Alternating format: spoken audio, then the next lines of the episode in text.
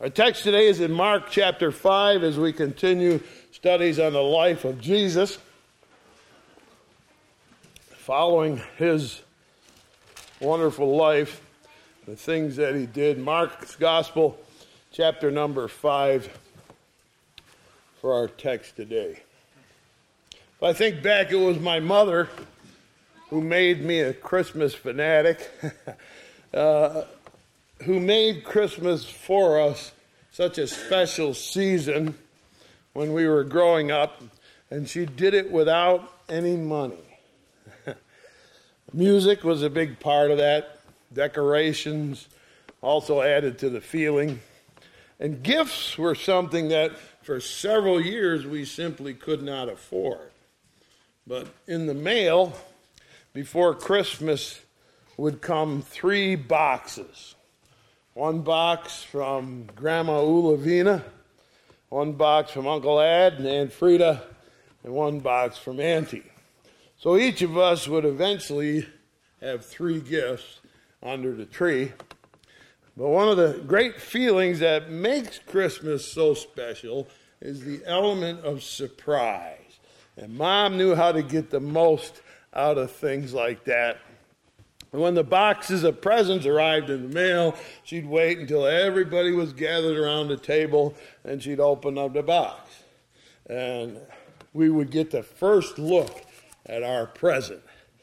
But then back in the box, up in mom's closet. And pretty soon, three boxes of presents were up in mom's closet. And then she would say, Would you like to go look at the presents? We'd run up the stairs, take them out of the closet, and rattle and shake and pinch them, try to guess which was in each one. And we would ask mom, and she'd say, I don't know. You'll have to guess. Well, one year, one of my presents was wrapped with thin paper. It was a great advantage. And I could make out letters on the box inside. Now, I couldn't quite read yet. That's how young I was. And so I memorized the letters, and I went to mom, and I said to her very casually, uh, What do the letters C A N T E E N spell? And she casually answered, I don't know. She knew how important it was to keep the secret and how much more exciting it would be when the secret was revealed. Eventually, the years would come when there was enough money so that mom could buy us a present, and then I would drill her with my guesses.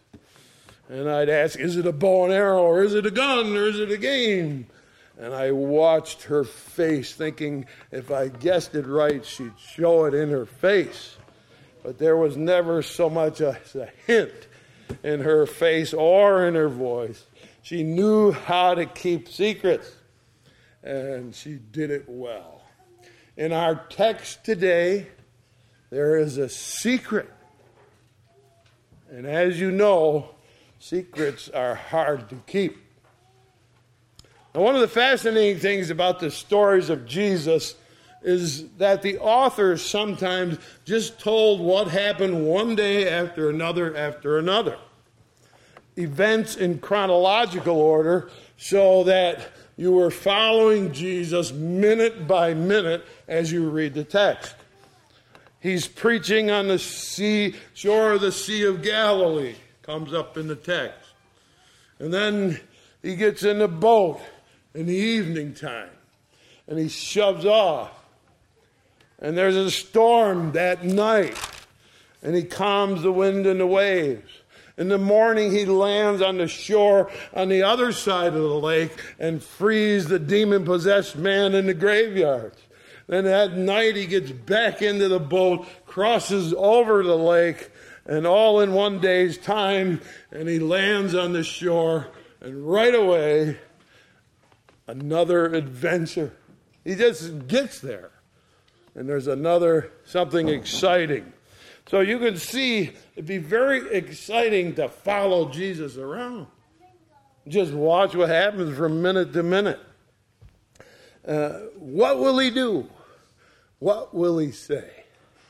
And so it was that crowds of people began to flock to him, wanting to experience the excitement and the fascinating work of Jesus. So he's barely out of the boat, and a crowd gathers. So let's see what happens next. Mark chapter 5. I'm reading at verse number 21. When Jesus was passed over again by ship to the other side, much people gathered unto him, and he was nigh unto the sea. Behold, there cometh one of the rulers of the synagogue, Jairus by name, and when he saw him, he fell at his feet, besought him greatly, saying, My little daughter lieth at the point of death. I pray thee, come and lay hands on her, that she may be healed, and she shall live. And Jesus went with him, and much people followed him and thronged him. So as soon as the little boat lands on the shore, there's already a crowd gathered there uh, for his arrival. And this crowd is different from most crowds that you've ever seen. It says they throng him. Or, in other words, they actually press against him they get so close that they actually are touching him. He's preaching, and they're getting closer and closer, and pretty soon they're leaning up against him and touching him.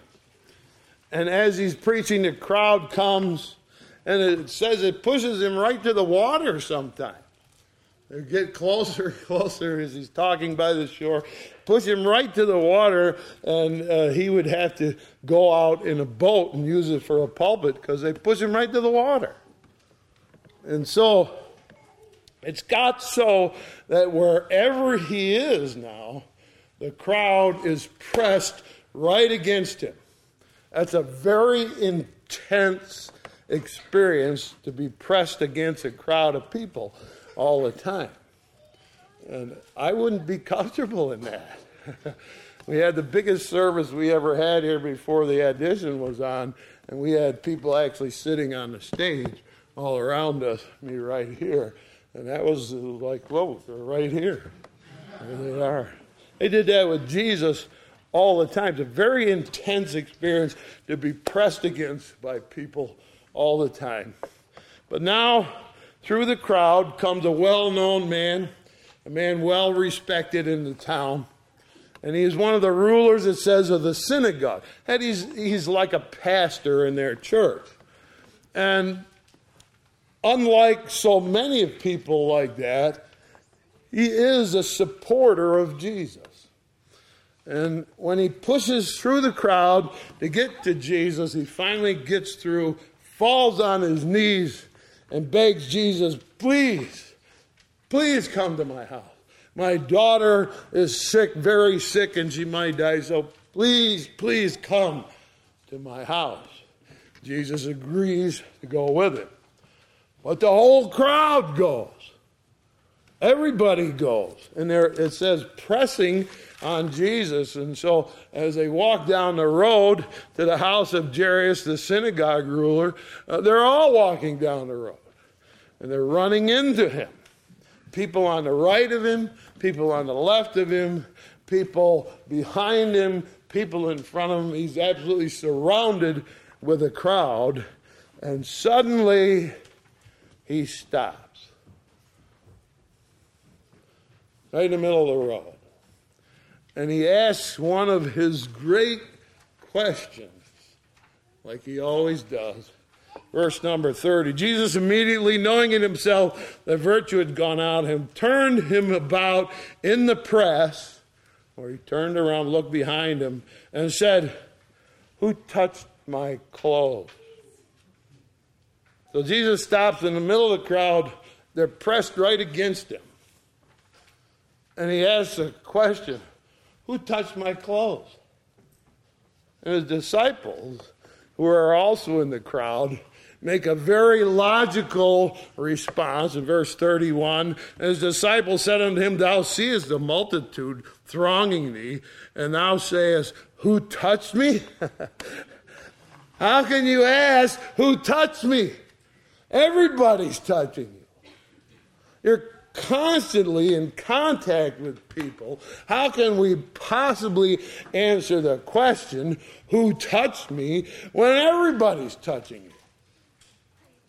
And that bewildering question would be answered the same by everybody in that crowd. We're all touching you. If we can get close enough, we're touching you. Your question makes no sense when you ask, Who touched me? Everybody in the crowd except for one. Somebody has got a secret. And it's a cleverly concealed secret.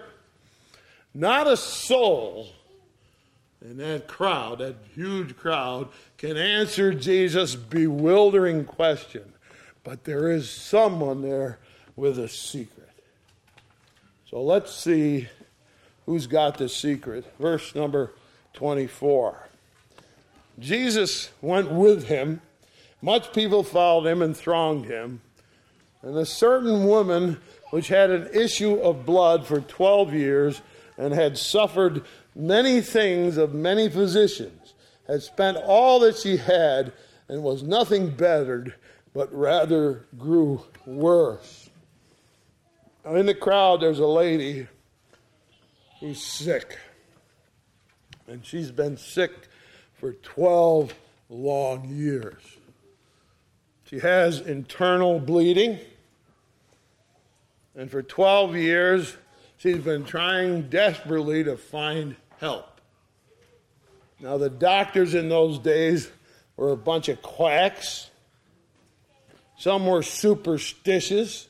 They had wild ideas about you jump over a ditch and you say some special words and all sort of crazy things.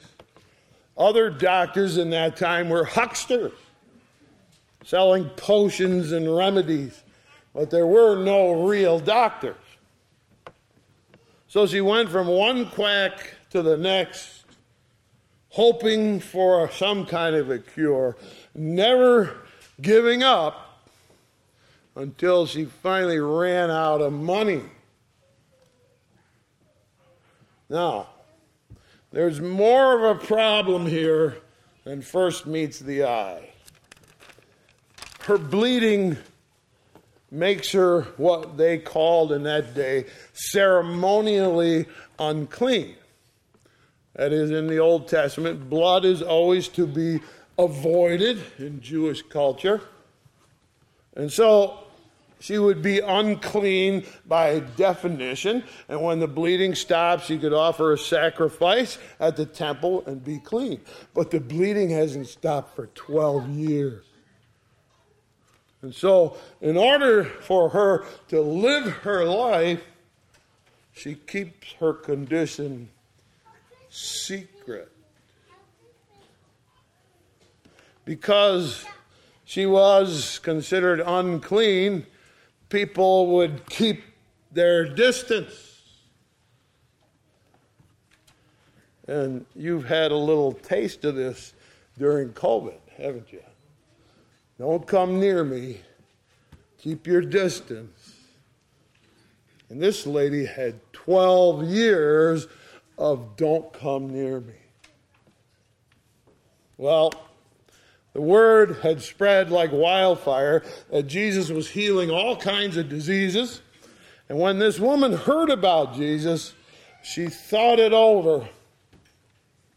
After all, Jesus was certainly a religious man. And religious people had written off people in her condition as being unclean. And so her experience with religious people was all rejection. But maybe, maybe, if she could approach Jesus in secret without him knowing, he would heal her. And if she did it secretly, he wouldn't be embarrassed by me, she thinks. And maybe I wouldn't be embarrassed by him. Now, she was right. The scribes and the Pharisees had their rules, and they had no problem rejecting people who didn't keep the rules. Jesus often reproved the Pharisees because they considered the rules more important than people. And Jesus said, Remember, God's number one priority is mercy, not rules, people, and not traditions. Of course, this woman only knows that religious people avoided her as unclean. Therefore, Jesus, obviously religious, would probably reject her. So let's keep it all a secret. I'll just touch his clothes.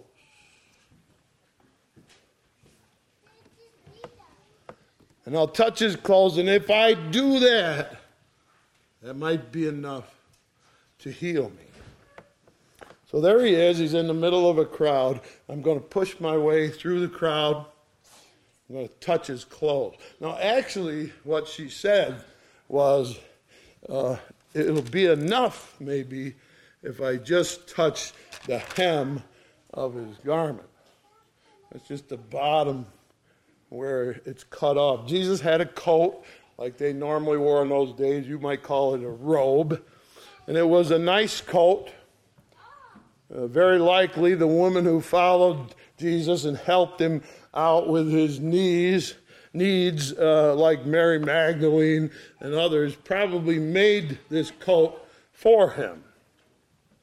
It was the custom of the day to have the hem on the bottom stitched in with a blue border. Now, we know Jesus had a very nice coat.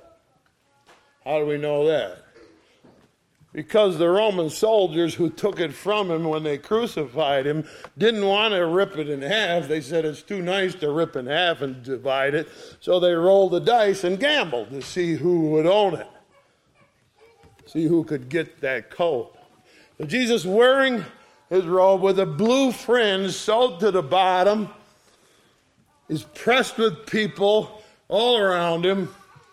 And this woman is going to make a valiant effort to get to Jesus through the crowd. Her problem, of course, is that she is anemic from her constant bleeding. Therefore, she's very weak and probably has a constant dull pain in her abdomen. And to push into the crowd was a monumental effort on her part. So when she finally gets close, pushing through the people, she drops down on her knees. And you see, she reaches out for the blue fringe. And her hand sweeps across the blue fringe.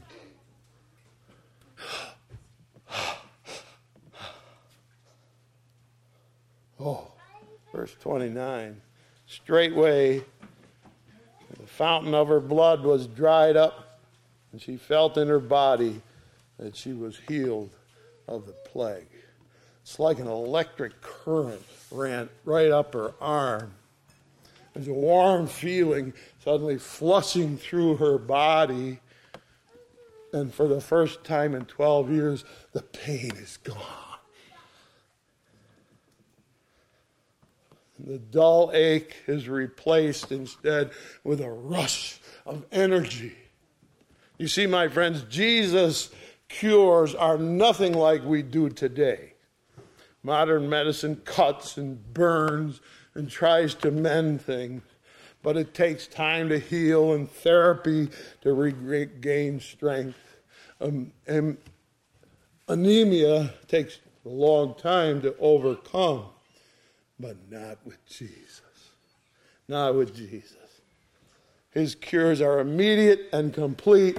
So not only does the blood stop and the internal problem is completely remade over again, the symptoms, which is weakness from anemia, is also healed. She can jump right up from off her knees and walk away.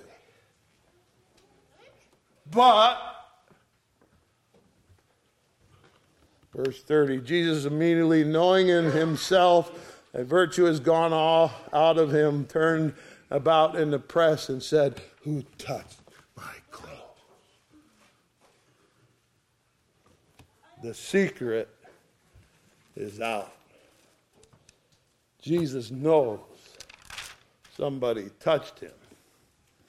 Now, the most amazing part of this story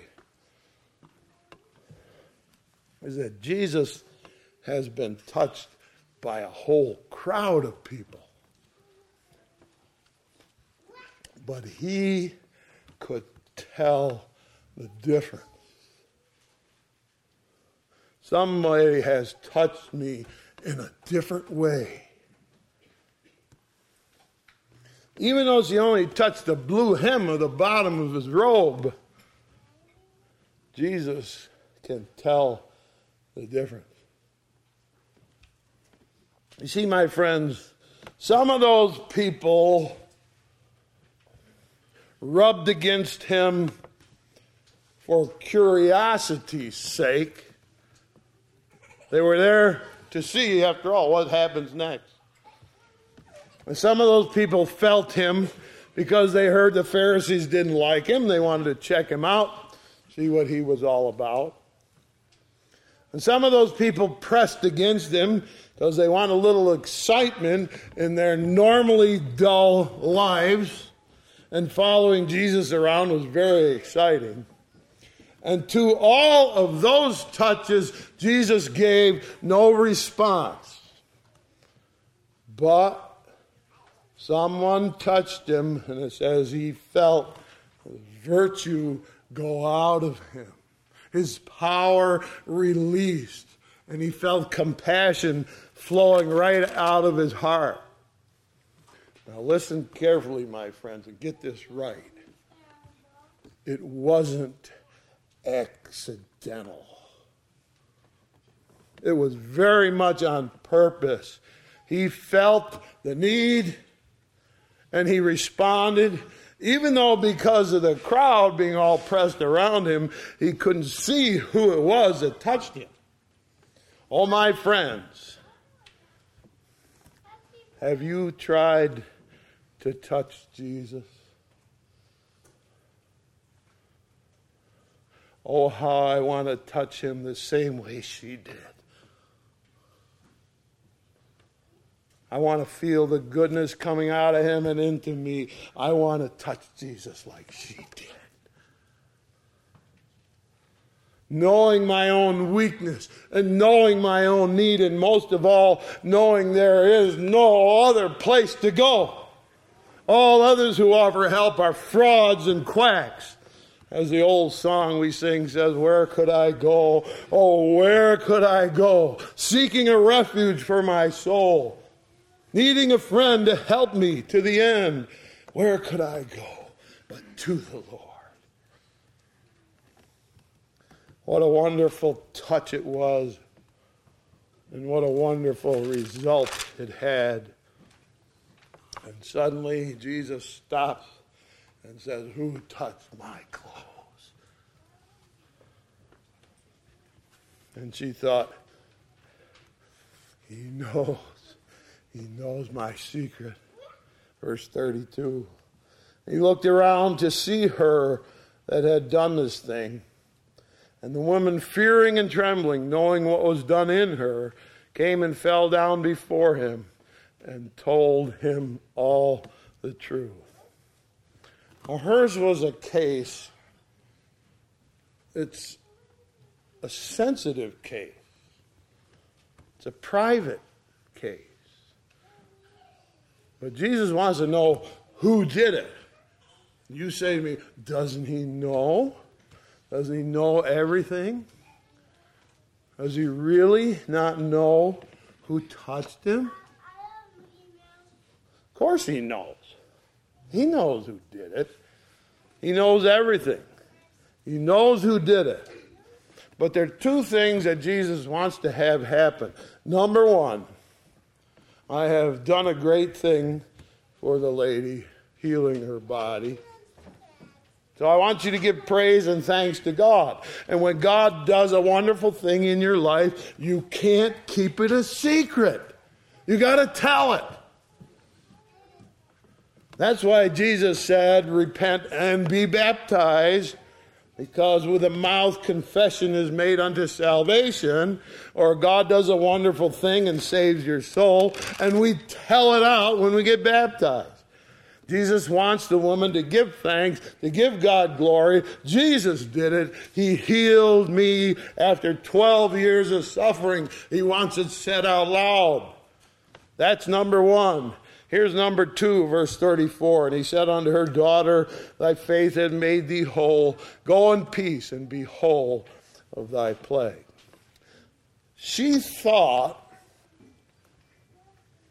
that religious people were harsh and cruel and rejecting. And I suppose she was right about the way they treated her as a reject in society. But not Jesus. Not Jesus. He understands when the old laws don't apply. He wants her to know I don't consider you to be unclean. I consider you to be whole. I consider you to be perfect. You're clean. You're loved by me, accepted by me, and now you are made whole by me. So God bless you. You believed just a touch of my garment would heal you. You believed in me. Therefore, I send you home in peace. Peace I leave with you. My peace I give unto you, not as the world giveth, give I unto you. And she went home healthy, she went home clean, she went home loved and in perfect. That was quite a walk home. What a day it was when, in a crowd of people, one lady reached out and touched Jesus. Yes, the blue fin- fringe, but more than that, the very heart of Jesus. My friends, do you feel religion has rejected you? Will you reach out and touch him? And will you go and touch his heart? If you do, I pray you'll feel the virtue as he sends it into your soul. May God bless you as you reach out to touch him. Shall we pray? Dear Heavenly Father, thank you for what you did that day. And how wonderful it was as it revealed the heart of Jesus and showed that people that were rejected and turned aside are not rejected by him. They are loved by him, and he would happily send them home in peace. Help us, Lord, that we know as we touch you not just from curiosity, not just from excitement, but that we would touch you in our need and in our weakness. And that you would pour virtue out of your own heart into ours, that we might be whole again. Bless us, Lord, we pray, as we reach out to you. In Jesus' name, amen. Closing, I'd like you to turn your hymn book, if you will, hymn number 286. Standing as we sing, if you will, 286. Lord, I want to be a Christian in my heart.